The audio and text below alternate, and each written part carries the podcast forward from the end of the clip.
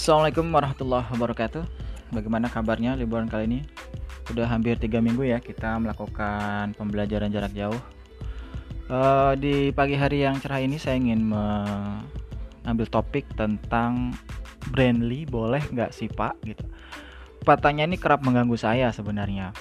Karena Brandly ini memang sebuah aplikasi yang memang sangat memudahkan di kaum milenial ini untuk mengerjakan PR. Benar nggak?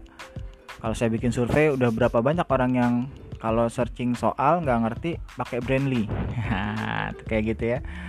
Kalau zaman saya dulu nggak ada tuh aplikasi kayak gitu. Paling banter Google ya, Google. Cuman dan bank data juga nggak terlalu banyak. Sekarang kalau pun saya nggak ada bisa, paling saya diskusi dengan eh, teman-teman saya yang lebih pintar untuk kalau pada mepet-mepetnya ya saya datang lebih pagi untuk menyalin semua kerjaan PR teman saya yang pintar itu kalau zaman dulu zaman sekarang kayaknya uh, gampang banget gitu ya. Tapi terus terang timbul kekhawatiran pada diri saya sendiri. Kenapa? Terutama kami semua para guru. Karena aplikasi Brandly ini kalau tidak kita bisa gunakan secara bijak maka alih-alih dapat melatih siswa untuk menjadi lebih pintar, tapi justru malah membuat siswa ini pola pikirnya atau pola analisisnya menjadi tumpul. Loh, kenapa bakal tumpul? Ya karena mereka nggak coba, karena mereka salah menggunakannya. Bagaimana Pak yang emang ada yang benar Pak cara penggunaan Brainly itu? Loh ada cara penggunaan Brainly yang benar. Saya tipe orang yang sebenarnya setuju dengan adanya aplikasi Brandly karena ini membantu banget khususnya bagi kami para guru. Bahkan mungkin terkadang saya juga mencari jawaban di Brandly. Saya melihat bagaimana kalau ada kasus atau soal bagaimana e, masyarakat netizen ini memandang soal itu dari sudut pandang walaupun tidak semua jawaban di Brandly itu benar. Saya akan memberi saran bagaimana cara menggunakan Brandly secara efektif tanpa menghilangkan e, jiwa atau kemampuan analisa kamu. Baik, yang pertama adalah ketika kamu mendapat tugas dari guru, pastikan kamu sudah membacanya, kemudian berusaha untuk mengerjakannya. Nah, ini yang paling penting. Jadi, berikan ruang waktu sendiri diri kamu untuk berkembang. Jadi, jangan sampai kamu udah baca soalnya, kamu nggak ada usaha. Usaha itu bagaimana sih, Pak? setelah kamu berusaha mengerjakan misalnya kalau soal di soal soal misalnya matematika kamu udah berusaha misalnya 5 menit udah nyoret-nyoret terus kamu nggak dapet jawaban baru kamu nyari jadi atau mungkin lebih lama lagi.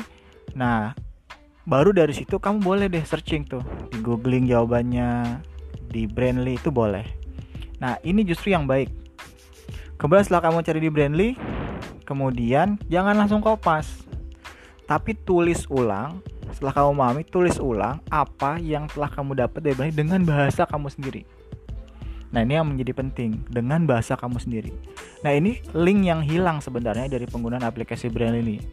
Jadi banyak siswa yang dapat soal, kemudian ngetik soal, kemudian lihat jawabannya, kopas langsung ke PR, selesai. Nah, mungkin jangka pendeknya tugasnya selesai. Tapi kemampuan analisa kamu itu akan hilang. Dan kalau ini kamu lakukan rutin per kegiatan, per mapel, maka jangan kaget kalau nanti pada akhirnya kamu akan addicted banget dengan yang namanya Brandly. Gitu ya.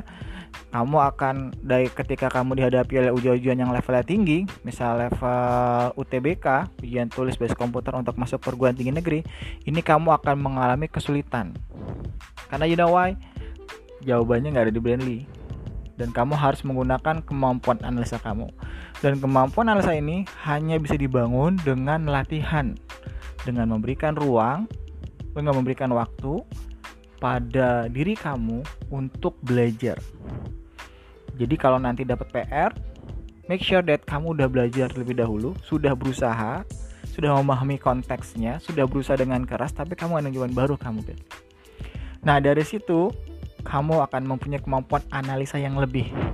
Tidak hanya tugas kamu selesai, tapi analisanya yang akan tumbuh dan berkembang. Ini yang memang dicari oleh para guru. Karena itu juga membutuhkan waktu.